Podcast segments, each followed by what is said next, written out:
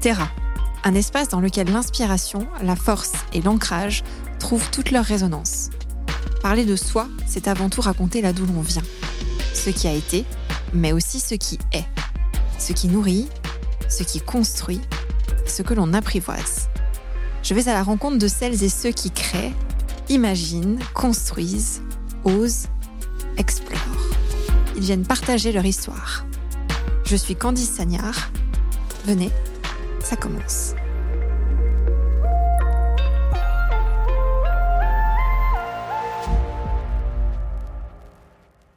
Bonjour à tous, bienvenue dans Terra. Je suis ravie de vous accueillir pour un nouvel épisode. Alors aujourd'hui, on va partir un petit peu dans un moment hors du temps. Notre invitée va nous amener avec elle, elle va nous expliquer son parcours, tout ce qu'elle a fait. On va parler de lieux, on va parler d'expérience. Je vous mets un petit peu de suspense. elle est assez incroyable. Vous la connaissez sans doute si vous aimez l'escape game. Elle s'appelle Garance Damar. Elle est avec nous aujourd'hui. Bonjour Garance. Bonjour. Merci à toi de nous accueillir chez toi. Avec grand plaisir. Donc là, on est dans un de tes espaces, Escape Game 1909. On va en parler dans quelques instants. Avant toute chose, j'aimerais que tu nous dises, alors pour ceux qui ne connaissent pas, qu'est-ce que c'est que l'escape game? Alors, l'escape game, ça peut être plein de choses, mais si on le définit euh, dans ce qu'il est aujourd'hui, on fait partie de la grande famille du loisir indoor. Donc au même titre qu'un bowling ou qu'un laser game, sauf que chez nous, on vient en famille ou entre amis. On vous enferme dans une pièce et vous avez 60 minutes pour vous en échapper. Donc il faut trouver des clés, trouver des codes, résoudre des énigmes. Et en fait, il y a vraiment une question d'immersion, de compréhension d'un scénario pour arriver à s'échapper. C'est pour ça que j'aime bien utiliser la, grande phrase de moment hors du temps, puisque quand on est dans une salle d'escape, finalement, on est enfermé, on a un seul objectif, c'est de sortir, mais on est coupé vraiment du monde extérieur. Alors je le disais, on va parler de ton parcours et euh, tu connais le podcast. Oui. le podcast s'appelle donc Terra et euh, j'aime beaucoup parler. Alors il y a plusieurs expressions. On peut parler de territoire, d'ancrage, de terre de là où tu te sens chez toi ou de là où tu viens, qui ne sont pas forcément les mêmes endroits. Toi, tu viens d'où? Alors moi, je suis stéphanoise. Je suis née à l'hôpital Nord comme beaucoup de Stéphanois. Euh, ma famille vient de l'ouest de la France. Euh, mes deux parents sont originaires du Maine-et-Loire. Et moi, je suis née à Saint-Étienne. J'ai grandi à Saint-Étienne, je dirais même centre-ville. J'ai fait un peu mes études euh, à Valence, dans la Drôme et à Lyon. Et puis, je suis vite revenue chez moi. Ton enfance, donc c'est à Saint-Étienne, c'est ça, tu me disais? Oui. Ça ressemble à quoi ton enfance? Moi j'aimerais bien aussi qu'on puisse faire un parallèle par rapport à cet aspect du, du jeu. c'est un univers dans lequel tu évolues aujourd'hui. Est-ce que cet aspect-là est important dans ton enfance déjà? Alors le jeu, je sais pas exactement. Quand j'étais euh, plus jeune, enfant et ado, j'étais plus attirée par l'univers du spectacle. C'est pour ça que, alors moi, je suis partie de la base Escape Game quand j'ai monté ma première société et aujourd'hui, je m'oriente de plus en plus vers l'événementiel et c'est là où ça a du sens. Puisque jeune, je faisais beaucoup de danse, je faisais de la musique, beaucoup de, ouais, beaucoup de sport. En fait, je m'orientais plus vers les métiers euh, du spectacle, de l'événementiel. Et pour être toi-même artiste, non ou pour? Eh ben, alors, à la base, je pensais que c'était pour être moi-même artiste. J'étais très inspirée par euh, le Puy du Fou, par euh, le Cirque du Soleil. Donc je pensais, je me suis assez vite rendu compte que pas du tout, finalement. et que en fait, quand j'étais à deux doigts de monter sur scène, en fait, ça me plaisait pas de monter sur scène. Et ce que j'aimais, c'était la préparation en fait en amont. Dans l'événementiel, il y a vraiment le avant, pendant, après.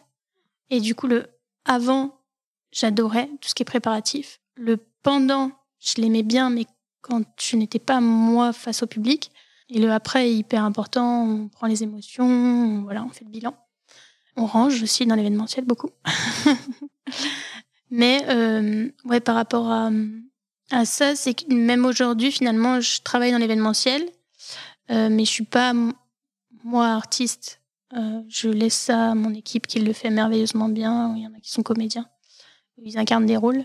Et finalement, je suis vraiment pas la meilleure là-dedans. Et du coup, je préfère rester à ma place, qui est une place de régisseuse finalement. Quand tu penses à ton orientation, c'est avec cette, euh, cette optique-là que tu te dis, je vais aller dans des métiers qui vont être avant tout, c'est quoi? C'est de la com, de l'événementiel? Alors j'ai un parcours scolaire qui est très compliqué. Enfin très compliqué, je sais pas, mais qui était compliqué à vivre en tout cas, puisque je suis pas du tout scolaire. Je suis dyslexique. J'ai un manque de concentration absolument euh, phénoménal. Et du coup, dans ce qu'est le modèle de l'école aujourd'hui, c'était compliqué pour moi. J'aimais travailler en mode projet. Ça, je m'en suis assez vite rendu compte euh, dès le lycée. Et même au lycée, je suis pas allée dans une section euh, classique SES e à l'époque. Je suis allée en STI à appliqué. Donc on s'oriente vers des carrières de designer. C'est un bac qui est assez lourd parce que c'est plus de 40 heures de cours par semaine. Il faut avoir une certaine maturité puisqu'on a des, vraiment des projets professionnels. C'est 8 heures d'histoire de l'art par semaine, euh, de la recherche appliquée, donc sur du design. Moi, j'étais immature au possible, donc je ne comprenais pas du tout là où on voulait m'emmener. Donc, euh, très compliqué euh, pour moi. J'ai failli à déscolariser en terminale, parce que j'étais pas du tout concentrée sur le travail. J'étais plus à m'amuser avec mes copines. Et puis, ça me plaisait pas finalement. Donc là, j'ai un peu mis un, un grand coup de volant puisque après le bac que j'ai réussi à avoir finalement, alors pas bien haut mais je l'ai eu à 10 et des quelques, je m'étais un peu baqué, euh, j'étais prise en bac pro photographie au cas où j'avais pas mon bac et je suis partie en DUT de commerce. Donc quelque chose de finalement beaucoup plus large. J'étais prise à Valence parce que refusée à Saint-Etienne, refusée à Lyon à cause d'un dossier scolaire euh, relativement euh, mauvais. En DUT, j'ai découvert l'événementiel et là, voilà, j'ai fait un bac plus 3, bac plus 4 en communication, spécialisé en événementiel, relations publiques, relations presse, pour m'orienter vers les métiers de l'événementiel culturel à la base. Et finalement, j'ai monté un escape game.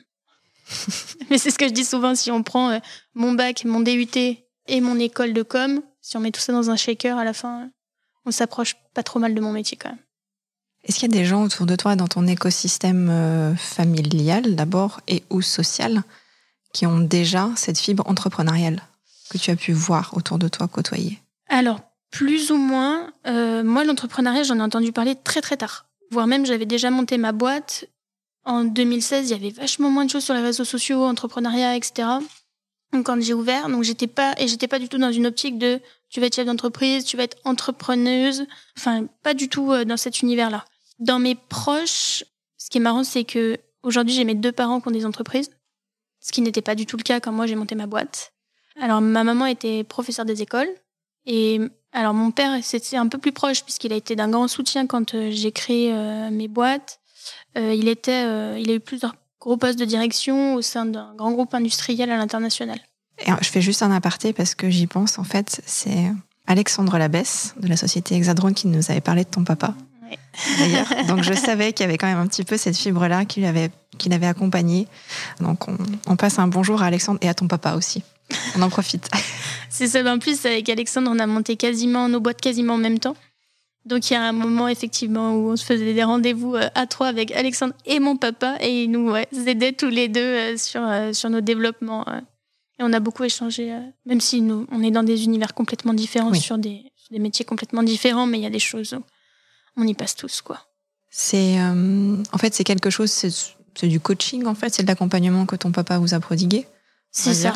Oui, parce que quand on monte, euh, on a souvent des questions bêtes qu'on n'ose pas forcément poser. Euh, ça peut être euh, la lecture d'un bilan, des lignes. on pose 400 fois la question de ce que c'est et au bout de la 400e fois, on se rappelle toujours pas de ce que c'est. Le concept paraît flou. Donc c'est vrai que c'est très agréable d'avoir une personne comme ça à qui on peut poser toutes les questions. Tu penses que c'est quelque chose qui manquait ou qui manque encore aujourd'hui? Il y a des initiatives, il y a des choses qui existent, on le sait par différentes structures qui proposent un accompagnement pour les jeunes entrepreneurs. Est-ce que tu penses que malgré tout, c'est pas suffisant aujourd'hui, ce qu'il y a? Euh, Je pense qu'il y a beaucoup de choses. Aujourd'hui, je me rends moins compte avant, mais surtout, c'est qu'en fait, il faut aller la chercher l'info. Et moi, je sais que sur ma première année d'entrepreneuriat, je m'étais mise dans une espèce de bulle où je voulais pas entendre parler de tous les moyens d'accompagnement parce que pour moi j'étais trop petit ou pas légitime ou c'était pas pour moi ou enfin en fait j'avais plein de trucs qui me disaient non. Et du coup ma première année je l'ai vraiment fait en solitaire. J'avais juste euh, en conseil euh, mon expert comptable et mes banquiers quoi. Et mon père qui était pas mal là aussi mais j'avais aucun avis extérieur et je me suis vraiment mis dans une bulle de, façon euh, faut bosser quoi. Et j'avais j'étais dans aucune asso enfin voilà. Et c'est après un an d'entrepreneuriat que et ben, je suis rentrée dans l'association Réseau Entreprendre, euh, Loire. Et là où bah, j'ai rencontré une promo qui montait en même temps que moi, que j'ai eu un accompagnateur, voilà, plein de choses où là, effectivement, j'ai un peu ouvert mon cercle. Mais pendant un an, j'étais euh, vraiment solo dans ma bulle. Quoi. C'était euh, évident pour toi de, de parcourir ce chemin-là seul, en étant accompagné, j'ai bien compris, en ayant quand même ton père qui n'est pas très très loin. Mais je sais que pour certains entrepreneurs, entrepreneuses que j'ai pu côtoyer, le fait de s'associer, en fait, c'est quelque chose qui est rassurant et qui est nécessaire. Ça ne l'est pas pour tous. Toi, c'est quelque chose auquel tu n'as jamais pensé ou l'occasion s'est pas présentée? C'est un vrai choix de ma part d'être seule. Alors, déjà, moi, j'ai pas conscientisé le fait de monter une entreprise. C'est-à-dire que j'ai monté ma boîte et je me suis ni dit t'es chef d'entreprise, ni dit t'es entrepreneuse, j'ai vécu le truc. J'aime bien ce mot conscientiser. Je connaissais, je vais le réutiliser. ben, en fait, à aucun moment je l'ai réfléchi, quoi. Je me suis pas posé un soir dans mon lit en me disant, ah, tu vas monter une boîte, machin. Pas du tout. J'ai monté le truc, point. Sans me poser une question, euh, solo. Alors ça, ça m'intéresse en fait. Est-ce qu'il y a un déclic à un moment donné? Est-ce que c'est quelque chose en fait auquel tu réfléchis depuis plusieurs mois, depuis plusieurs années et quand tu termines tes études, c'est le moment? Ou est-ce que c'est à un moment donné, bon, j'ai une idée, j'y vais? J'ai une idée, j'y vais. Ok. En quatre jours. Efficace. Bah, toujours. non, en fait, j'étais. Euh, donc, après ma fin d'études, je fais un stage de fin d'études, six mois. Euh, donc je parle de ça, ça c'est en 2015, à la fête du livre de synthé où j'apprends plein de trucs et je me retrouve bah, comme toutes les personnes qui sortent d'études avec euh, pas grand chose en bagage et je trouve un poste de chargé de com à la mairie de Saint-Chamond. C'est un remplacement congé mat, c'est mon premier emploi, très bien. Et en fait, en parallèle, je découvre le monde des escapes et je me dis mais il n'y a pas ça sur synthé. Le concept est fou. Est-ce que c'est pas moi qui le monte? Et j'étais à la mairie de Saint-Cham, j'ai monté le business plan sur un coin de feuille et j'ai envoyé un mail à mon père. Et je crois que j'ai le mail du 13 mars, je lui dis Ok, j'y vais. Et en fait, tout s'est fait très vite parce que mon contrat à Saint-Cham s'est terminé le 30 mai et j'ai eu les clés du local le 15 juin. Donc en fait, en parallèle de mon, CDD 35 euh, heures à la mairie de Saint-Chamond en tant que chargée de com qui imprimait des affiches, et ben en fait, j'ai monté tout le business plan, j'ai fait les rendez-vous avec les banques, je suis allée euh, à l'étranger pour euh, bah, trouver des énigmes, des, scénarios. j'ai vraiment fait toutes les démarches pendant ce, ce temps-là. Et après, ça a été hyper efficace parce que clé le 15 juin et on a ouvert le 23 septembre 2016. Donc il y a eu 6-7 mois entre juste l'idée, la première idée, première fois que j'en parle, et l'ouverture. C'était évident pour toi que ce soit à Saint-Étienne? La question s'est même pas posée. J'ai fait mes études à Lyon et je suis rentrée ici pour mon stage de fin d'études. Euh, ma vie, elle était ici, en fait. Et puis, il y a quelque chose qui est très simple. Je n'avais pas de voiture. Donc, souvent, on me demande pourquoi 1909 est en centre-ville de Saint-Étienne? Alors, il y a deux raisons. C'est la première euh, qui est un peu, hum, qui est par rapport à ma clientèle. Moi, je trouve qu'on peut consommer du loisir comme on va acheter son pain. Et euh, Saint-Étienne, on a la chance d'avoir énormément de cinéma en centre-ville, ce qui est pas vrai partout. Et du coup, je me voyais dans la même optique. Et la deuxième, c'est que j'avais pas de voiture. Donc je risquais pas d'aller en extérieur de ville. Donc c'est du pratico-pratique aussi. c'est ça. Donc, euh, donc ouais, tout ça c'est rigolo. Et puis en fait, Saint-Étienne c'est une ville où quand on veut créer quelque chose, c'est plus simple. Euh, moi j'avais 22 ans, j'ai pu monter une boîte qui fait euh, le premier établissement de 350 mètres carrés. Je n'aurais jamais pu faire ça à Lyon. Enfin, on imagine rue de la République à Lyon, un local de 350 mètres carrés, ce n'est même pas envisageable. Euh, donc en fait, c'est pour moi la ville de tous les possibles. Parce que comme le mètre carré coûte pas très cher, on peut se lancer. Si ça plante, ok, ça plante, c'est pas un agréable moment, mais ça se fait. C'est pas dramatique. Financièrement, comment tu approches ça? Alors j'ai eu la chance bah, d'avoir mes parents qui m'ont suivi, qui m'ont euh, prêté un peu d'argent, et après les banques banque, j'ai fait un prêt de. Maintenant, je me rends compte aujourd'hui, hein. première boîte, je fais un prêt de 50 000 euros. Avec une embauche d'un salarié avant le premier euro de chiffre d'affaires. Aujourd'hui, je me dis, c'est un peu marteau quand même. Mais je, comme je n'avais conscience de rien à cette époque-là, je, n'ai pas réfléchi au fait que ah, bah, c'est peut-être un peu beaucoup pour une première boîte. Est-ce que c'est. Enfin, je me pose la question, mais tu dis, j'avais pas conscience. Est-ce que c'est pas de la confiance aussi C'est complètement de la confiance. C'est complètement de la confiance. Et euh, c'est vrai que je sais pas ce qu'ont fait mes parents pour que j'arrive à avoir euh, cette confiance en moi que j'ai. Je, ne connais pas leur recette magique, mais c'est évident qu'ils m'ont transmis un truc euh, de confiance en moi. Et pour moi, la confiance en soi, c'est pas du tout un truc d'ego ou quoi. C'est comment je suis euh, OK avec moi-même à gérer n'importe quelle situation. Et que du coup, j'ai peur de rien parce que s'il m'arrive ça, je le gérerai. Bien ou mal, mais il ne m'arrivera rien de grave. Et ça va pas me faire monter des angoisses, du stress. je suis quelqu'un qui stresse jamais. Et c'est être OK avec soi-même, quoi. Et avoir, savoir puiser dans ses ressources pour euh, aller au combat ou aller, euh, j'utilise le mot combat, mais faire les choses. Encore aujourd'hui, tu gères tes entreprises, parce qu'il y en a plusieurs, on en parlera. Tu les gères toute seule. T'as pas d'associé non plus, encore avec toi. Euh, là maintenant, si jamais je pose cette question, mais est-ce qu'on t'a déjà approché pour rentrer dans un, je sais pas, pour rentrer dans le capital, pour faire des, associations avec toi, des partenariats? Aujourd'hui, sur mes boîtes, non, j'ai jamais, euh, jamais été approchée. En même temps, je pense que de l'extérieur, on voit que j'ai mes boîtes seules et que sur mes boîtes actuelles, enfin, la question se poserait même pas, ce serait non. Après, je pourrais avoir des projets plus ambitieux, peut-être dans, je sais pas, 5-10 ans. Et là, je pourrais m'associer. Mais sur des projets très précis. Mais aujourd'hui, la question se pose pas c'est, euh, je sais pas si c'est un besoin d'indépendance, une volonté, ou c'est foncièrement qui tu es. Je pense que c'est foncièrement qui je suis. Et en même temps, je suis très ok avec le truc de me dire si je fais quelque chose de bien, c'est moi, enfin mes équipes, mais moi. Euh, et si je fais quelque chose de mal, bah, je peux m'en vouloir qu'à moi-même. Et puis, euh, j'ai peut-être un truc de. Peut-être un petit problème de légitimité où je me dis si je bosse avec quelqu'un, il faut que je le prouve les choses à la personne. Et j'ai peut-être pas envie d'avoir à prouver à quelqu'un d'autre. Moi, ça me mettrait plus la pression qu'autre chose d'avoir un associé, en fait. Si je, comprends les entrepreneurs qui disent, moi, avoir un associé, c'est un vrai soutien, c'est. Moi, ça me mettrait plus la pression, quoi. Parce que ça veut dire qu'il faut que je sorte du travail aussi quali que lui. Et ça me mettrait une pression de dingue. Si la personne avec qui on s'associe, c'est un génie, oh, faut que j'ai son génie en plus. Oh là là, horrible. Est-ce qu'il n'y a pas aussi peut-être une notion de liberté là-dedans? Ah bah complètement. D'être libre de faire tous tes choix sans avoir euh, à rendre de compte. Et puis moi, je prends les décisions très vite et beaucoup au feeling. Et j'ai pas envie de forcément l'argumenter à quelqu'un, quoi. Et d'être d'accord, et voilà. Après, aujourd'hui, j'ai des collaborateurs, j'en ai presque 20. Donc, eux, je dois les convaincre. ils montent aussi des projets où presque des fois, c'est dans la relation, en tout cas, on est presque associés et ils font des choix, etc. Mais, euh, mais si j'ai pas envie d'aller sur le dossier, on n'y va pas, quoi. Enfin, des fois, ils me poussent. Enfin, voilà, c'est des relations qui sont super saines, mais pas envie de me justifier euh, surtout. Et ouais, pression d'avoir quelqu'un, quoi, vraiment.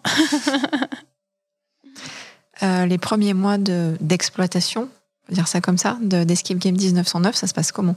On est en 2015, tu me disais, c'est ça? Alors 2016, l'ouverture. 2016. Parce que tu es le premier escape game à Saint-Etienne, on est d'accord? Alors, on a ouvert en même temps avec mes confrères. Et ça se passe hyper bien. Alors, c'était marrant parce que du coup, j'avais embauché un salarié un mois avant l'ouverture, on a fini les travaux ensemble et on était vraiment contents d'être là, quoi. Il faut imaginer deux gamins de 22 ans, le smile jusqu'aux oreilles à longueur de journée. Euh, on a un public qui est hyper content qu'on ouvre parce que c'était la, mode de l'escape game à l'époque. Et en même temps, le public s'attendait à rien, donc ils n'étaient pas déçus. Et c'était hyper fun. Alors des fois c'était un peu route ça. Je raconte euh, souvent, c'est que bah, le jour de l'inauguration, les caméras ne marchent pas. Donc on est incapable de faire tester les salles d'escape le jour de l'ino parce que les caméras ne marchent pas. Et en même temps, le jour de l'ino, on n'a pas fait visiter les salles parce que c'est secret.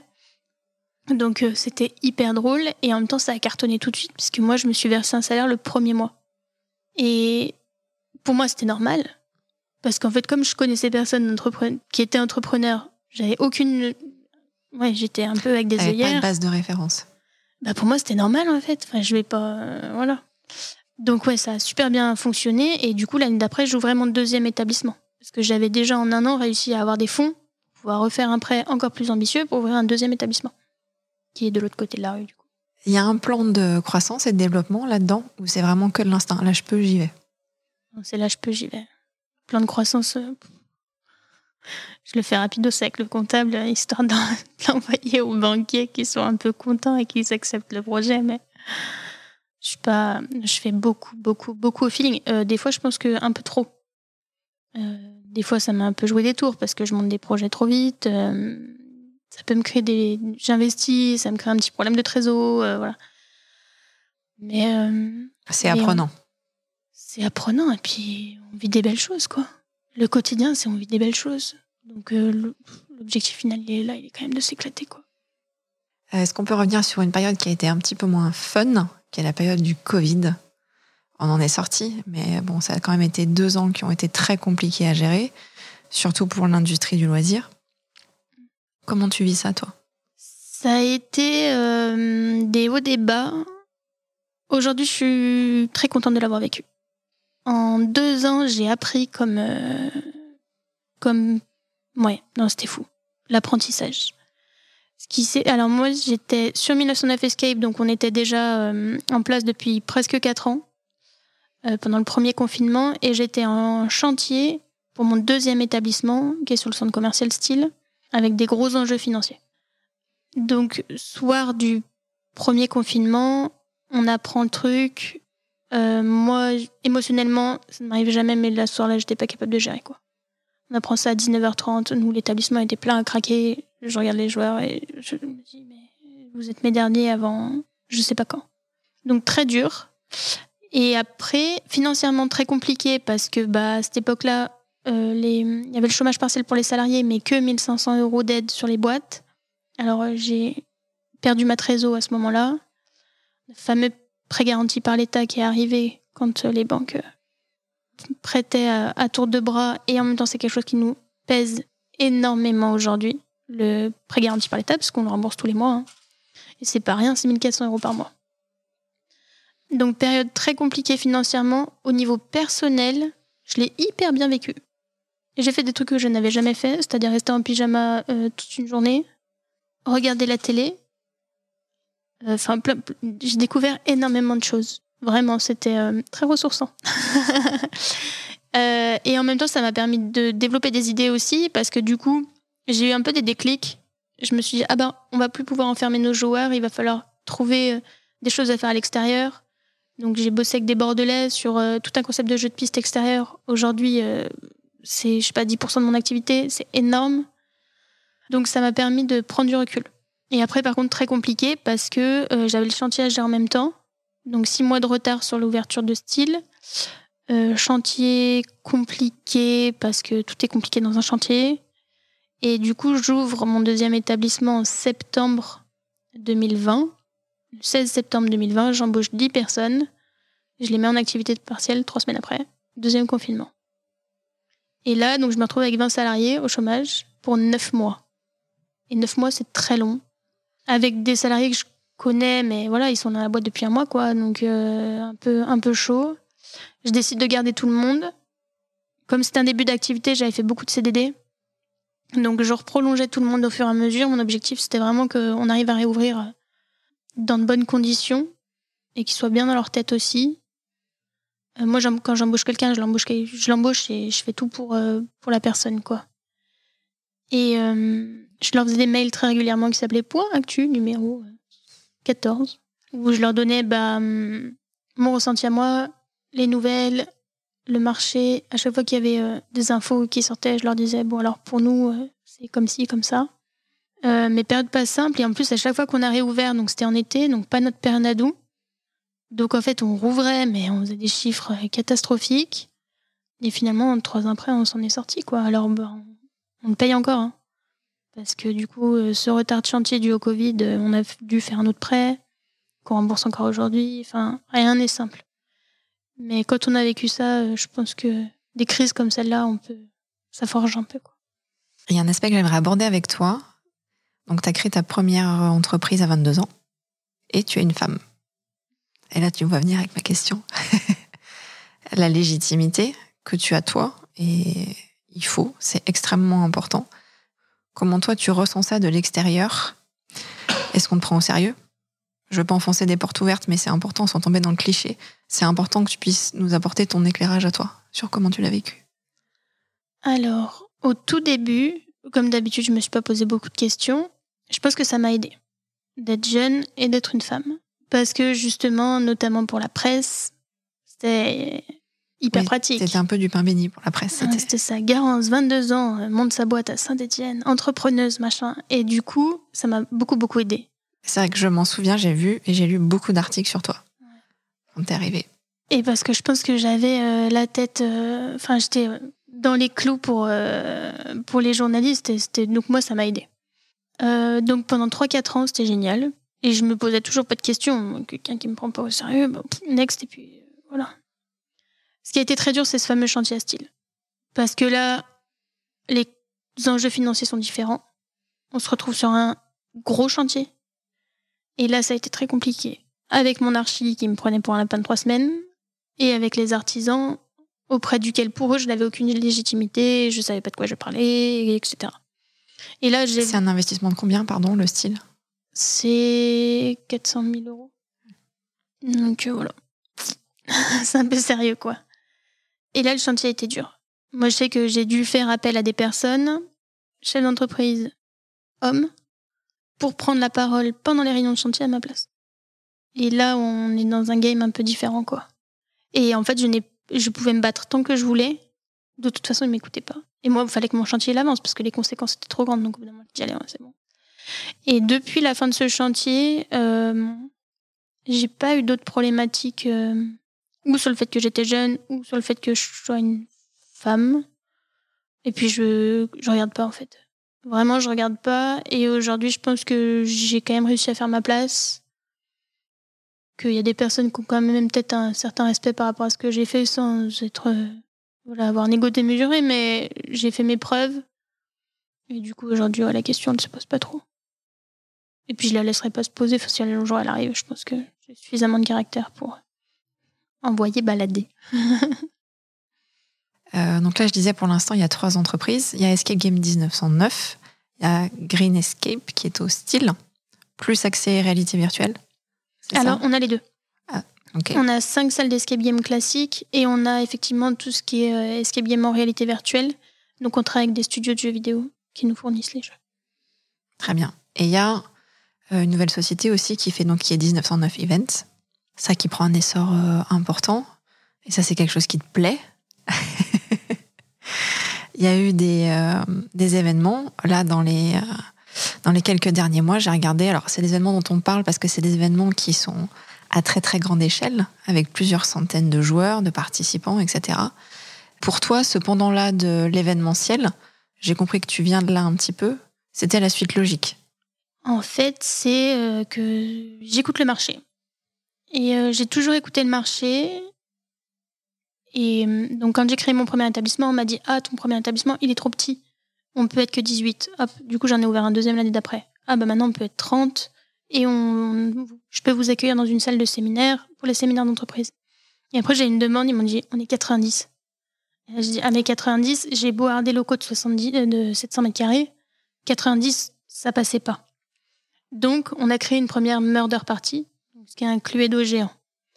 Et donc ça, c'est janvier 2018. Et en fait, ça nous a hyper plu, quoi. Et, euh, et en fait, on a continué à développer ça. Parce que ça nous permettait de pas être tout le temps dans nos locaux, de sortir et d'être en conception sur des conceptions qui sont plus courtes en créa, parce que monter une salle d'escape, c'est très très long. Euh, et puis, il y a des enjeux financiers hyper lourds parce que c'est du bâtiment. hein. Et donc là, ça nous permet d'être vraiment, permettait d'être vraiment créative et de vivre des émotions super fortes. Euh, donc effectivement, depuis 2018, on développe, on développe, on développe. Et aujourd'hui, c'est les escapes, c'est 50% de mon activité. Les deux, la partie événementielle, c'est aussi 50% de mon activité. Donc dans mon quotidien à moi, Garance, en dehors de mes collaborateurs, en fait, les escape games, je les, je les gère quasiment plus. Et ouais, 80% de mon énergie sont sur, euh, sur la partie événementielle. Et c'est des shots de kiff, en fait, l'événementiel. Parce que euh, on crée un truc euh, complètement sur mesure. Donc nous, on fait Murder Party, Escape Game géant, jeu de piste, et après on va sur de la conception vraiment sur mesure. Donc ça peut être de l'enquête immersive géante. Enfin voilà, c'est hyper large. On est sur des groupes de 10 à 1000 personnes. Et quand on, on vibre avec 1000 personnes, quoi. Le, truc, il est dingue. C'est. euh, on rentre chez soi le soir, on fait pas dodo comme les autres soirs. Et à côté, on se dit Ah, ah ouais, j'ai vécu ça, quoi. Et euh, c'est encore plus fort que la partie escape. Et ça, une fois qu'on y a goûté, on peut plus s'en détacher. Comment on fait pour organiser? Moi, j'étais bluffée parce que j'ai vu, euh, si vous avez l'occasion d'aller voir, tu as partagé une image où il y avait, je sais pas, une centaine de téléphones portables. Je sais plus. Enfin, c'était absolument énorme. J'aimerais savoir comment ça se construit un projet comme ça. J'ai compris qu'il y a des, tu peux aller piocher dans des choses qui sont déclinables. Tu peux faire aussi du sur-mesure, mais combien de temps en amont tu prends? Comment ça se construit? Explique-moi. Eh ben, étonnamment, euh, le projet, donc effectivement, on a fait un jeu de piste connecté pour euh, 800 joueurs. C'est la fameuse photo des 75 téléphones portables. Pardon, Précisément. soyons précis, 75 téléphones portables. Mais enfin, déjà, est-ce que tu achètes 75 téléphones portables? Et ben, c'est là où en fait, euh, je bosse avec des gars qui sont sur Bordeaux, qui ont dev euh, un truc incroyable qui est ce jeu de piste connecté. Et sur des très très. Moi, j'ai une flotte de 30 smartphones, ce qui me permet de faire jouer 30 équipes en même temps. 30 x 6, ça fait quand même un peu de monde. Et sur des événements précis, euh, on se dépatouille entre nous pour s'en envoyer. Et là, effectivement, sur ce projet-là, bah, 800 personnes, on a fait des équipes de 12, 75 équipes. Et ça, finalement, en fait, nous, on parle de gameplay, on parle de mécanique de jeu. Mécanique de jeu, c'est comment mon joueur il va d'un point A à un point Z en passant par B, C, D, etc., etc., et que ce soit fluide.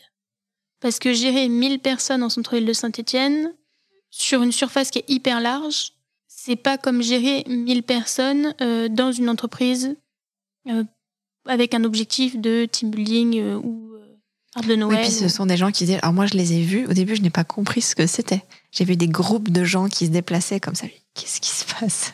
J'ai compris après que c'était toi. Ça a fait un peu de bruit dans Saint-Etienne. euh, ouais. Oui, effectivement.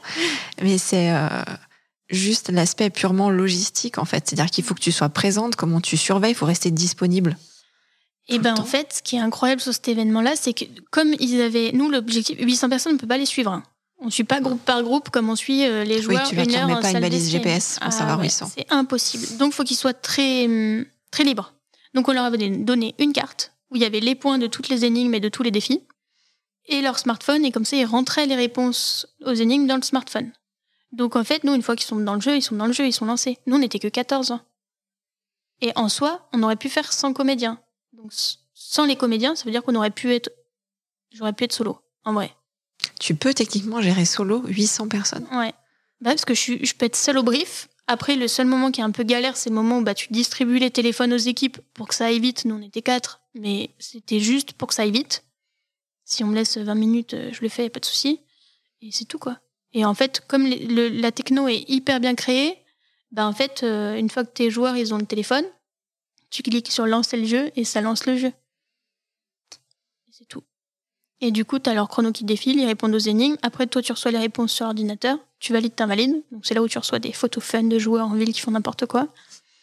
Euh, et du coup, tu as les points au fur et à mesure. À la fin, tu es capable de donner euh, qui est l'équipe gagnante. Donc, en fait, en logistique, cet événement-là, c'est vraiment pas le plus lourd. Nous, on a décidé de rajouter des comédiens au milieu. Il devait chercher Charlie euh, dans les Almazera. Il devait euh, faire un haka avec une comédienne qui était euh, voilà tout en rugby, vu que c'était la Coupe du Monde. On s'est éclaté au milieu. Mais, mais c'est vraiment pas le plus complexe parce que là, en fait, on s'est vraiment reposé sur la technologie smartphone et jeux connectés pour bah, gagner du, perso- du personnel, quoi, des RH. Donc, c'est-à-dire qu'en fait, t'as pas. Si tu disais si c'est 1000 personnes, après, au-delà, c'est compliqué. En soi, on aurait pu faire plus. hein. Parce qu'on n'est pas limité au niveau de la techno. Si on devait être 1500, euh, bah, je doublais le nombre de téléphones. Et puis, voilà, alors on aurait peut-être eu des galères d'appro de smartphone, mais on se serait débrouillé. Enfin, on le sait, c'est des événements, on le sait suffisamment à l'avance pour pouvoir s'organiser. quoi. Et donc, tu n'as perdu aucun joueur, tout le monde est bien rentré. euh, Tout le monde est bien rentré. Alors, pour la blague, l'événement a quand même eu lieu il y a euh, un mois. On a ré- récupéré notre dernier smartphone hier. Parce qu'il en a, il y, en a, il y a une équipe qui nous l'a pas ramené à la fin et qui nous l'a déposé hier. C'était hyper drôle. Euh, donc voilà, on a failli perdre un smartphone, mais c'est tout. on s'en sort plutôt bien. Et les retours des gens que tu as là-dessus, c'est quoi? Parce que j'imagine que les gens partagent avec, enfin, avec toi, avec ton équipe. Comment ça se passe? C'était assez fou. Et en fait, là, on avait un vrai enjeu sur cet événement-là, c'est que c'était 800 chefs d'entreprise, euh, français voire internationaux, qui ne se connaissaient pas. Et du coup, l'objectif, c'était qu'ils vivent quelque chose ensemble. C'était en fait tout un week-end, une, euh, un, week-end où bah, il y avait des conférences inspirantes, des ateliers de travail, des très belles soirées, etc. etc. Et en fait, c'était vraiment le moment convivial où il faut que tout le monde se rencontre et partage des choses. Et ce qui était fou, c'est que du coup, bah, au début, les joueurs ils se regardaient un peu, ah, on se connaît pas, euh, c'est bizarre. Et en fait, à la fin du jeu, bah, ils avaient eu le temps de faire des selfies avec euh, n'importe qui dans la rue, de rencontrer des comédiens, de danser en plein milieu d'une place, euh, de faire des photos avec une mascotte, de découvrir le patrimoine stéphanois. De... Donc, ils avaient vécu quelque chose. Et le soir, il y avait une grosse soirée au Zénith. Et c'était hilarant parce que quand moi, je suis arrivée à cette soirée-là, euh, j'ai plein d'équipes qui me sont tombées dessus en me disant Ouais, mais Garance, à ce moment-là du jeu, bah, on a mal répondu parce qu'en fait, on n'avait pas regardé au bon endroit. Tu veux pas nous rajouter les points, s'il te plaît? Et en fait, ils étaient alliés contre moi parce que ils avaient. Et du coup, c'était hyper drôle et c'était exactement ce que je cherchais. Et il y a énormément d'équipes qui se sont retrouvées à la soirée pour partager euh, bah du coup on boit un coup ensemble, ouais, c'est mon équipe et donc en fait l'objectif il était atteint quoi. Ils s'étaient rencontrés, ils se connaissent et s'ils se recroisent, c'est un événement qui a lieu tous les deux ans dans des villes différentes. Je suis persuadée que si au prochain événement ils se recroisent, ils diront ah tu te rappelles le City Game, on avait fait ça, on avait fait ça, c'était drôle. Ils ont vécu un truc. Voilà, et c'était mon objectif. Si tu devais choisir une seule émotion que tu as ressentie, une fois que ça a été fini, ce serait quoi? Euh, La première, c'est le soulagement. parce que ça met un petit coup de pression quand même. J'ai eu beaucoup la reconnaissance parce qu'on m'a fait confiance sur ce projet-là. Et hum, c'est quand même un gros projet. Donc euh, j'avais pas le droit à l'erreur. Donc la reconnaissance vis-à-vis de l'équipe qui m'a confié le dossier. Et après, un peu de fierté quand même euh, pour mon équipe et moi parce que on s'en est quand même bien sorti. Est-ce que tu es fière globalement de tout ce que tu as fait jusqu'à maintenant? Alors j'en suis fière, mais je ne fête jamais rien. D'ailleurs, j'essaye de le corriger, notamment par rapport à mes équipes. C'est-à-dire que je suis très dans l'instant. On finit un événement, je vais envoyer un pavé plein d'amour à mon équipe. En leur disant, ah, ça c'était génial, ça c'était génial. Mais le lendemain, je suis déjà sur le dossier d'après, quoi. Et du coup, et comme ça va très vite, puisque moi j'ai monté les boîtes euh, très vite, bah on n'a pas le temps de regarder dans le rétro, quoi. Donc, euh, dans un sens, j'en suis fière, mais dans un sens, je le regarde pas, donc, euh, donc je, en fait, ça m'intéresse pas trop, quoi. Est-ce que tu aurais besoin ou envie que certaines personnes te disent que ce que tu fais, c'est bien ou qu'ils sont fiers de toi? Ou ça rentre pas en ligne de compte? Ça rentre pas en ligne de compte. après, peut-être mes parents, mais voilà, on va dire que c'est classique, quoi. Je pense pas avoir besoin de la reconnaissance euh, générale. Après, ça fait plaisir, hein, quand on a des petits likes sur LinkedIn, euh, on est comme tout le monde, hein. Mais euh, au fond du fond, ça m'importe assez peu, quoi quand je suis toute seule dans mon bureau face à mes tableaux Excel, je suis toute seule dans mon bureau face à mes tableaux Excel. Quoi. Je suis contente d'y être. Je vais pas, voilà, il n'y a pas une armée de chanteurs gospel qui vont arriver. Félicitations. Enfin, ça, non. Non. Alors, je, je, voulais parler de reconnaissance, mais je pas utiliser ce terme puisque tu me disais que c'est pas ce que tu recherches. Mais il y a quelque chose qui est foncièrement important quand on regarde ton parcours, quand on regarde tout ce que ça fait, quand on regarde la personne que tu es maintenant. C'est l'importance de l'équipe et du collectif et à quel point ces gens-là sont... Euh, alors, il y a plein d'adjectifs indispensables, vitaux, euh, à quel point ils font partie intégrante. Ce qui est rigolo, c'est que quand on te lit sur les réseaux, euh, tu parles de meute. J'aimerais savoir, en fait, pour toi, ce que ça représente, par contre, d'avoir su créer ça, d'avoir pu créer ce groupe-là et de le voir grandir, évoluer entre ceux qui, bah, il y en a forcément d'un certain nombre peut-être qui partent, ceux qui restent, etc., etc. Qu'est-ce que ça fait? C'est ma meute, c'est la mienne. c'est à moi. c'est ma team. Euh, effectivement, j'ai une grosse équipe et aujourd'hui, je suis incapable de bosser sans eux. Je me vois pas euh, repartir monter une boîte solo. J'ai trop besoin d'avoir, d'être entouré. Qu'on soit euh, comme dans 300 là. Ah où, ah où Et bah c'est exactement ça avec l'équipe. On est tous en ligne et on, voilà, on fait un bloc et c'est le bloc. Et, euh, et ce bloc-là, euh, pour moi, il est hyper important. En fait, je, je recrute des personnes avec qui j'ai fondamentalement envie de passer du temps. L'instinct rentre en ah, ligne de compte là-dedans. Tu te fais confiance sur le feeling que tu as quand tu reçois quelqu'un, quand tu échanges, quand tu plus que le cursus, l'expérience, les diplômes bah En plus, nous, on est dans un métier où il n'y a pas de cursus, il n'y a pas de diplôme. Tu peux pas faire un bac escape game. Ça, n'existe pas encore. Donc voilà, moi, mon bras droit, c'est une ancienne infirmière psy. Euh, mon scénariste principal, il est archi de formation. Mon responsable technique, il sort de la fac de droit. La chef de projet sur le bar, euh, elle sort de LEA. Enfin, donc je regarde pas les diplômes, c'est impossible. Je regarde euh, l'envie qu'ils ont de vivre un truc euh, aussi fort que ce qu'on vit au quotidien. Et après, ils rentrent dans la meute et c'est un peu un pour tous, tous pour un quoi. C'est-à-dire qu'on est, ils sont capables de s'aligner les uns derrière les autres pour. Euh, c'est un peu. Euh, comment ça s'appelle la natation synchronisée mhm.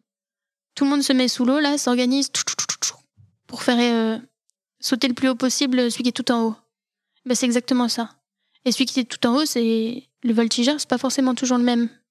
Mais en tout cas, tout le monde, voilà, se met au bon endroit pour arriver à faire le truc waouh visible de l'extérieur. Et c'est exactement comme ça que je les vois. Euh, et mon entreprise, je voulais que ce soit une safe place. Enfin, je sais pas, c'est toujours pareil. Je sais pas si je l'avais conscientisé, mais en tout cas, c'est ce que c'est aujourd'hui. C'est-à-dire que mon équipe, ils sont bien au boulot. Euh, j'en ai qui ont vécu des, trucs pas cool perso euh, récemment. Et en fait, je les retrouvais dans l'établissement, en train de boire un café avec deux autres qui n'avaient rien à faire ce jour-là mais juste en train de boire un café parce que en fait là on est bien, c'est l'endroit où va rien nous arriver. Et euh, un apaisement euh, ouais, psychologique de voilà, je veux qu'ils soient ok psychologiquement parlant quand ils sont au taf. Ils ont un problème, ils viennent me voir. Ils ont pas de problème, ils viennent me voir aussi. euh, et qu'on puisse échanger sur tous les sujets, que ce soit très transparent. La première personne qui doit être bien quand euh, quand je suis dans ma boîte, c'est moi je crée une boîte pour faire des trucs cool avec des gens cool. Et j'ai un peu un côté bisounours, hein, euh, de je veux profiter tous les jours et être avec des gens que j'aime. J'assume. Franchement, j'assume. Est-ce que c'est un peu une famille? J'aime pas l'expression. Alors, ce serait quoi ton expression?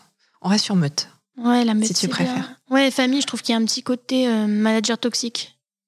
On est trop une famille et nanana et et ouais, la meute, j'aime bien. Parce que la meute, euh, dans une meute, il y a n'importe qui, il peut rentrer. Il n'y a pas besoin de venir de. Euh, il y a peut-être cet aspect moins cadré, un peu plus sauvage. Oui, aussi. C'est ça. parce que nous, c'est un peu sauvage quand même, parce qu'il faut imaginer que c'est 20 créatifs. Donc, euh, quand il y a une idée qui sort, il y a une idée qui sort et, et elle n'est pas retenue. donc, donc, ça part dans tous les sens très, très, très régulièrement.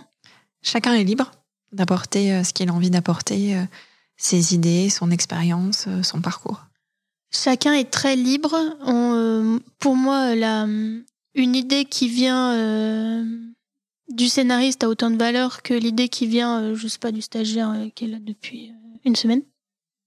Peu importe, en fait, la bonne idée, c'est la bonne idée. On va pas regarder de qui elle vient. même s'il y en a qui plus d'expérience que d'autres, et c'est tout à fait normal. Et il y en a pas qui sont valorisés plus que d'autres. Alors, bah, il y en a qui sont plus forts sur certaines choses. Donc, bah, effectivement, met les personnes à l'endroit où elles sont bien, ce qui me semble assez logique. Mais il n'y a pas, il a pas trop de notion de hiérarchie euh, très forte. Enfin, voilà, chacun est à sa place, quoi. Mais il n'y a pas de question d'ego au milieu. Et on est très en confiance, en fait, les uns avec les autres. C'est ce que j'aime bien. Euh, tu parlais du fait que tu n'aimais pas trop l'expression de famille. Euh, par contre, quand on lit ta bio, tu dis que tu es maman d'Escape Game 1909 et que tu es mamie de cabine. On en reparlera aussi. Alors pourquoi ça marche là dans cette configuration?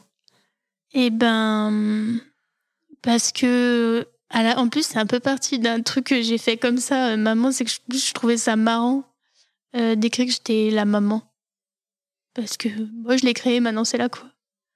Et euh, en fait, euh, peut-être que je suis maman de 1909 parce qu'il y a plein de tontons et tatas autour. Je ne sais pas qui s'en occupe, j'en sais rien. Et puis ouais, je trouvais ça marrant, mais c'est vrai que j'aime pas trop l'expression de famille. Euh, le fait d'écrire maman, c'était plus pour me marrer quoi. Et comme du coup pour la cabine, euh, et eh ben c'est pas moi qui ai monté le projet, c'est une de mes salariées. Je voulais quand même le mettre sur LinkedIn Mais du coup, j'ai écrit mamie parce que je trouvais ça drôle d'être une mamie. Voilà. Une jeune mamie, mais une mamie. C'est exactement ça. Euh, Explique-nous ce que c'est la cabine. Alors, c'est le lieu dans lequel on se trouve, mais qui est un lieu tenu secret, donc je ne pourrais pas vous dire. Même si vous essayez de me soudoyer, je ne dirai rien, je n'avouerai jamais où se trouve l'endroit. Euh, Explique-nous. Alors, la cabine, euh, c'est né de plusieurs choses. C'est pareil, les planètes se sont alignées au, se sont alignées au bon moment. Euh, à la fois, j'avais besoin de reprendre des locaux parce que on s'est retrouvés à beaucoup trop nombreux dans un bureau beaucoup trop petit. Donc, euh, vrai besoin d'avoir de l'espace de stockage, euh, des vrais bureaux pour tous les scénaristes, etc. Et du coup, j'ai dû reprendre des locaux et ces ces locaux pardon, faisaient 150 mètres carrés, donc on en avait 80 qui voilà, nous servaient pas trop. Et en même temps, j'avais une volonté aussi de poursuivre l'expérience avec mes joueurs. Quand les joueurs sont dans une salle d'escape, on les voit avant, on les voit après. Pendant, on les voit, mais on n'interagit pas avec eux. Et du coup, je voulais qu'on puisse euh, faire durer ce moment et pouvoir créer des événements un peu annexes, euh, des soirées-jeux, etc. Euh, et c'est là où est arrivé le projet de créer un bar à jeux. Euh, mais comme on fait rien comme tout le monde, on s'est dit que c'était une super idée de faire un bar à jeux immersif secret. Donc c'est hyper facile de communiquer sur un lieu dont on ne donne pas l'adresse. Ça, c'était la- notre grande expérience 2023. Euh, et du coup, c'est un lieu qui est ouvert les jeudis, vendredis, samedis, soir. Il y a deux soirs par semaine où on fait des animations.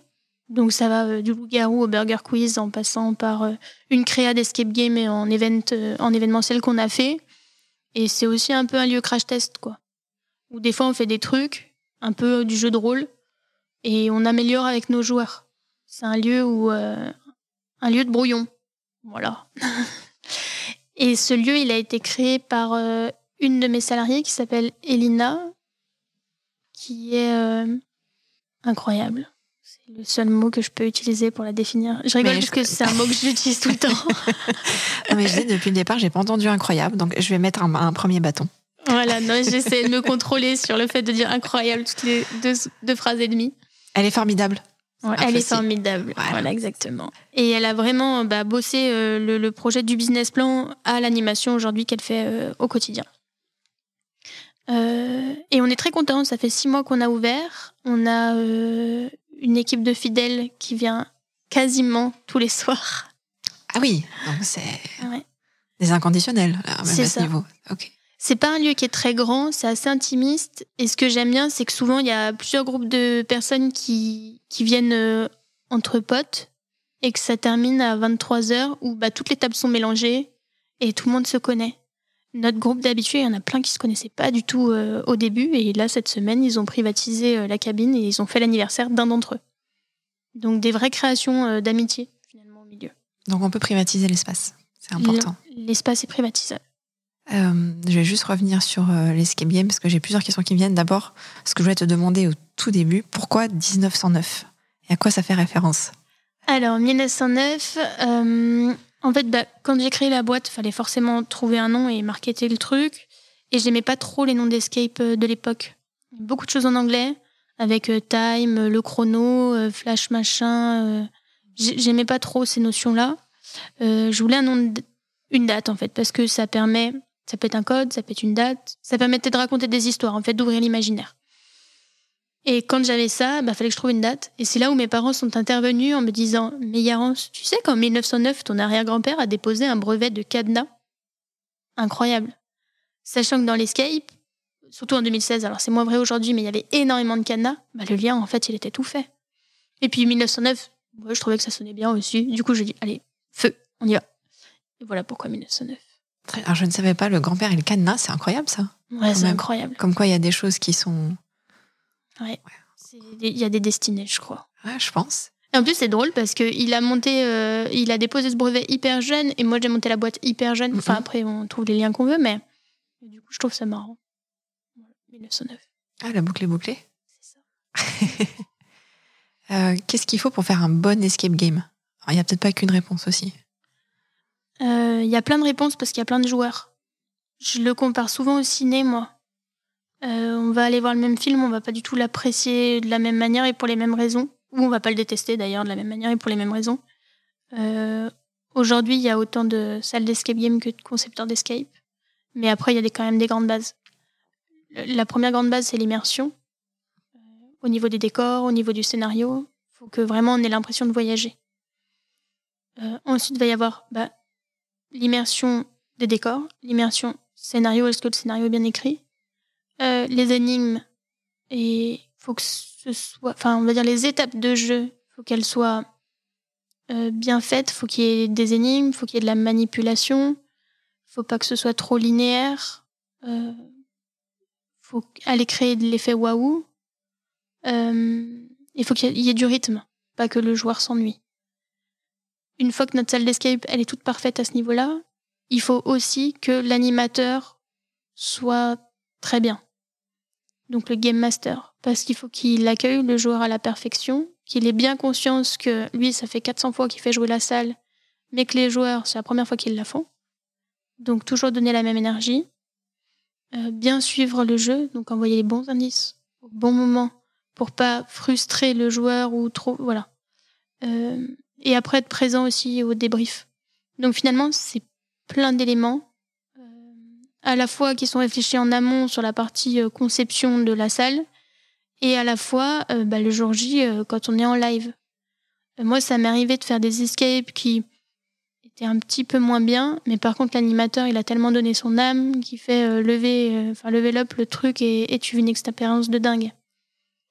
Et inversement, de faire des salles incroyables avec des décors de fou, enfin magique et que bah, l'accueil il est bof. Et tu ressens rien. Et voilà. Donc c'est un, juste milieu entre tout ça. Puis l'escape évolue beaucoup. Aujourd'hui, on se rapproche un peu de Disneyland quand même. Enfin, les joueurs attendent de plus en plus euh, d'immersion, de décors. Donc c'est un, un, marché qui évolue très très vite. Donc faut rester à la page. Ça a une durée de vie, un escape game? Euh, Oui. Bah, alors, ça dépend en fait comment on conçoit sa salle. C'est sûr que bah, les salles de 2016 que moi j'ai montées en créant, créant les décors avec les potes et trois cadenas, c'est pas les salles d'aujourd'hui qui sont euh, toutes électroniques. Euh, la technologie joue un rôle beaucoup plus important maintenant, ou t'es quand même, ou t'as quand même des salles qui sont un petit peu plus, je sais pas comment on pourrait dire ça, un peu plus simples, un petit peu plus. Il y en a, mais ouais, il faut qu'elles soient vraiment très très bien créées. La techno est pas obligatoire. Euh, mais c'est vrai que bah, pour avoir une très belle salle d'escape, je pense notamment aux effets son et lumière qui sont beaucoup plus présents aujourd'hui qu'avant. Euh, son et lumière, on parle forcément de technologie. Parce que quand, je dis n'importe quoi, mais quand la porte s'ouvre, il faut que la lumière change tout de suite et que la musique change à ce moment-là. Bah, il y a un moment, il y a un peu de programmation derrière. Euh, donc on est obligé de passer un minimum par la techno. Les euh, concepts d'escape game que tu as, c'est des choses que tu peux acheter, que tu peux développer toi. Et ça a quel coût en moyenne? Alors, c'est toujours pareil, il y a énormément euh, de manières de faire. Et moi, j'en ai utilisé plein. Pour mes premières salles, j'ai plus ou moins acheté les scénarios euh, à des Anglais. les scénarios, les énigmes, par contre, j'ai monté les décors. Après, j'ai fait bosser des concepteurs, mais on a fait de la co-conception. Après, j'ai un, pote qui a fermé son escape, donc je lui ai repris des éléments de ses salles. Enfin, il y, a mille manières de faire et mille budgets aussi. C'est toujours pareil, un escape game, ça se monte avec trois bouts de papier. Et en même temps, si on veut euh, un bateau euh, qui bouge sur vérin hydraulique dans une salle d'escape, euh, il faut un demi-million d'euros. Donc le budget, il est équivalent à ce qu'on peut y mettre. Et après, il y a aussi quelles sont nos compétences en interne. Moi, j'avais zéro compétence il y a sept ans. Aujourd'hui, j'ai un responsable tech qui maîtrise euh, énormément de choses. Euh, donc voilà, on, fait aussi avec euh, ce qu'on sait faire. Au niveau des décors, bah, des fois, il y a des, choses très précises qu'on sous-traite. Ou sur l'électronique, il y a des choses très précises qu'on sous-traite. mais on est plus capable aujourd'hui de créer une salle d'escape qu'il y, a, il y a 7 ans. T'as pas vocation à tout internaliser? Il y a des choses que je pourrais jamais internaliser parce que quand je pense à de la programmation, alors je peux, je peux pas rentrer dans les détails, mais de la programmation d'Arduino, donc c'est vraiment de la, de la programmation euh, informatique. Euh, ça, moi, j'aurais jamais les, les, les, capacités de payer une personne 35 heures par semaine à programmer des trucs. Enfin, c'est pas du tout mon objectif. Et puis voilà, faut savoir ce sur quoi on est bon. Et nous, on reste exploitant d'escape game, donc faut qu'on sache monter des salles. Mais, euh, mais j'ai pas vocation à être une boîte de conception d'escape demain, quoi. Donc, restons à notre place. Il y en a d'autres qui le font très bien. C'est quoi les euh, grandes tendances que tu peux voir, toi, déjà, sur les prochaines années, sur l'escape game? Alors, l'escape game est un peu en train de. C'est un marché qui va pas forcément très bien, puisque, bah, comme toute courbe de marché à la mode, bah, il y a eu le gros pic en 2018-19. Après, comme tout marché à la mode, bah, chute libre avant la stabilisation. Nous, on est passé plus ou moins de 14 à 4, hein, voire sud. Euh, et puis, le Covid au milieu, ce qui n'a pas aidé les, les escape games. Donc là, on est dans la stabilisation. Je considère, après je peux me tromper, hein, euh, que les escapes qui sont aujourd'hui sur Loire Sud, euh, ce sera ceux qui seront là aussi demain. Le marché est plutôt, euh, plutôt stable. mais il y a des nouvelles tendances qui arrivent. Je pense notamment à tout ce qui est action game. Donc on fait moins marcher le cerveau, on fait un peu plus marcher les muscles. les grosses enseignes connues, c'est Prison Island, c'est Coesio, euh, c'est un espèce de Ninja Warrior en compte Colanta, quoi. Exactement, ouais, Fort Boyard. Euh, Donc ça, j'irai pas. cet univers-là. Donc ça, c'est vraiment le, ouais, le développement de l'escape tend à devenir action game. Il y a aussi l'arrivée des quiz rooms, donc les jeux télévisés. Là, on a les buzzers. Euh, et après, sur la partie événementielle, et ben de plus en plus, enfin arrive par la partie événementielle, de plus en plus d'acting donc ça veut dire que les game masters ne sont plus juste game masters à faire un brief et à vous enfermer derrière les caméras, ils ont un rôle d'acteur aussi. Euh, et moi, c'est une partie que j'adore parce que bah, c'est très humain, c'est très dans le partage de l'émotion. Euh, mais voilà, ça implique qu'il y ait un comédien euh, en costume éventuellement maquillé qui est à 100% de son énergie à chaque fois qu'il est au boulot euh, et 100% d'énergie euh, le dimanche soir à 23h, c'est un peu plus compliqué. Donc, donc euh, voilà. Mais c'est ces directions-là aujourd'hui dans l'escape, qui, je pense. quand on est dans l'univers du, je sais pas comment on appelle ça, est-ce qu'on peut dire du loisir, du divertissement? C'est pas un mot qui est trop galvaudé? Non, moi je dis loisir, mais divertissement. Loisir. Quand on est là pour proposer aux autres des bons moments, comment on fait soi pour euh, se changer les idées, pour vivre autre chose, pour décompresser? C'est hyper drôle comme question. Parce que dimanche soir, on a fait une, euh, une soirée avec euh, l'équipe. C'était soirée raclette, hein, donc voilà. Et on a fini à jouer à des jeux de société à 4 h du matin. Bon, je suis partie à minuit, mais tout le reste de l'équipe dimanche soir s'est couché à 4 h du matin. Ils ont fait des jeux de société toute la nuit. Et du coup, bah, ils jouent. Donc euh, nous, c'est vrai qu'on a une frontière entre le boulot et la vie perso qui. Quand on travaille dans l'univers du jeu, c'est qu'on aime bien jouer en général. Euh, et après, moi, me changer les idées. Euh, c'était ça la question. Hein. C'était ça. Enfin, je, pensais notamment dans l'aspect, je sais pas, est-ce que tu as des rituels que tu fais qui pour toi sont importants? Est-ce que le fait de faire du sport, de t'aérer, de voyager pour te nourrir ou de, d'un moment donné, au contraire, de tout fermer, tout bloquer, de te reposer? Euh, je coupe jamais, moi, du boulot. Je suis ultra passionnée par mon métier et euh, je suis tout le temps là. Et si, si je fais ça avec mes boîtes, c'est parce que j'aime profondément ce que je fais et que j'y suis bien. Donc, j'ai pas de besoin de coupure et pourtant, je travaille en 7-7 euh, toute l'année. Je prends très peu de vacances. C'est complètement un choix de ma part.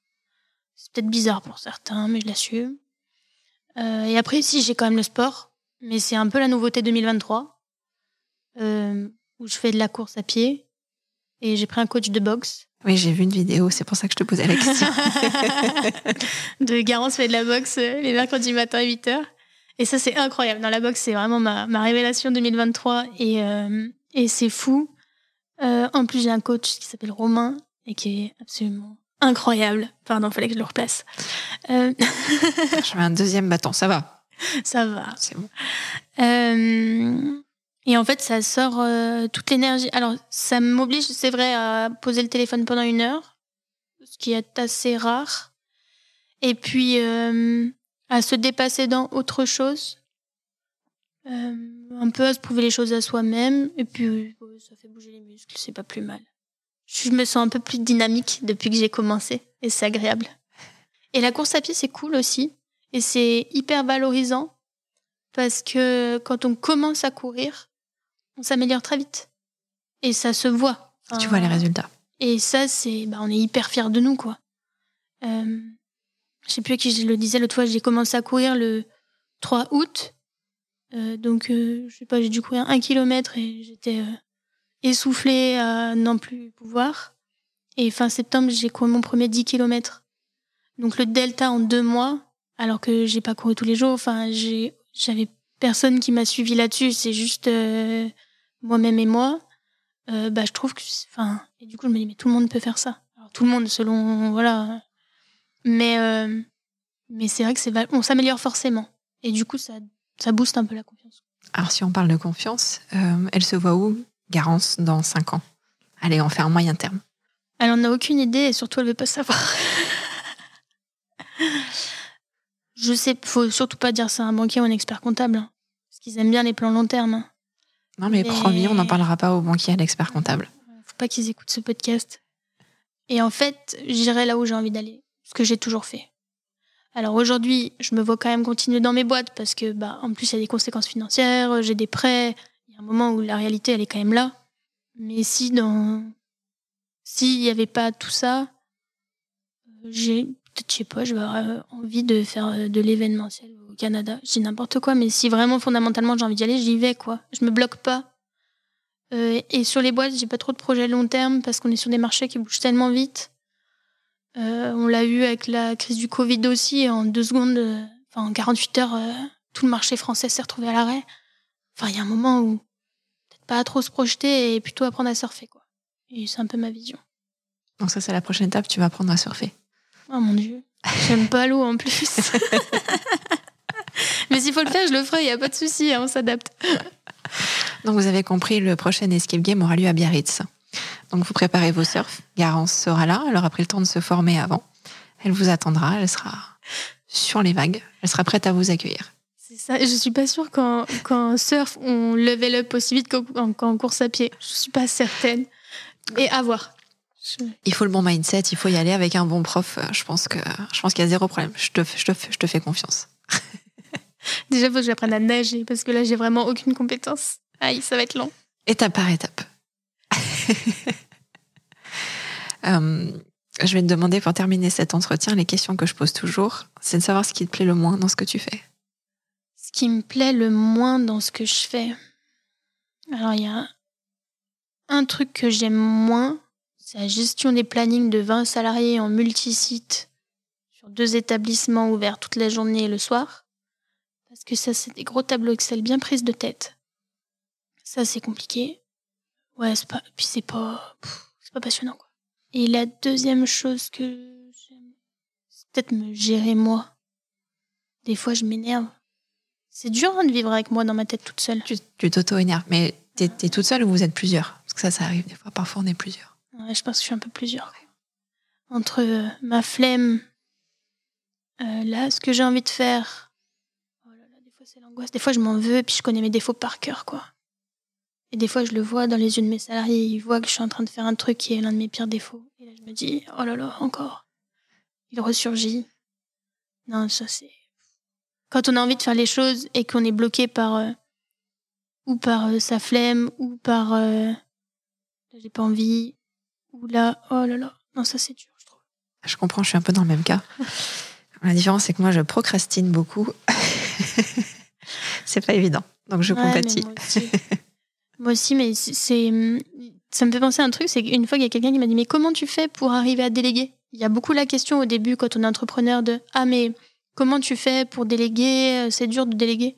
Moi, je dis Mais non, la flemme me faire déléguer, en fait. Parce que quand t'as pas envie de faire quelque chose, donne-le à quelqu'un d'autre. Il le fera. et en fait, moi, ça m'a beaucoup aidé. Ma, ma flemme et ma procrastination a fait que j'ai délégué très facilement, parce qu'au moins c'est fait. Alors, c'est pas fait comme je l'aurais fait, mais je l'ai pas fait. Donc, en plus, je vais pas ramener ma fraise pour dire que c'est pas fait comme je l'aurais fait. Déjà, c'est là. Ah, mais c'est Voilà. pas évident de lâcher ça. Comme tu dis, c'est pas fait comme je l'aurais fait. Ça, c'est quelque chose qui est pas évident pour un bon nombre d'entrepreneurs, je pense. De se dire, oui, mais la personne, si elle le fait, c'est qu'elle est compétente et que j'ai confiance. Et puis, euh, ça fonctionnera. Mais oui. Enfin, au bout d'un moment, euh, c'est ce qu'on dit aussi. Hein. Vaut mieux fait que parfait. Exactement. Et ce qui est fait est fait et n'est plus à faire. Voilà. Tout à fait. Et là maintenant, la question facile qu'est-ce que tu aimes le plus dans ce que tu fais? Les shots d'adrénaline. Hyper puissants. Addictif. C'est addictif. Ouais, c'est addictif. Bah, il y a, sur mon dernier gros événement, là, il y a un- bah, beaucoup, une photo qui est repassée sur les réseaux sociaux, où je suis, bah, sur la photo, on me voit de dos, avec euh, 600 personnes devant moi.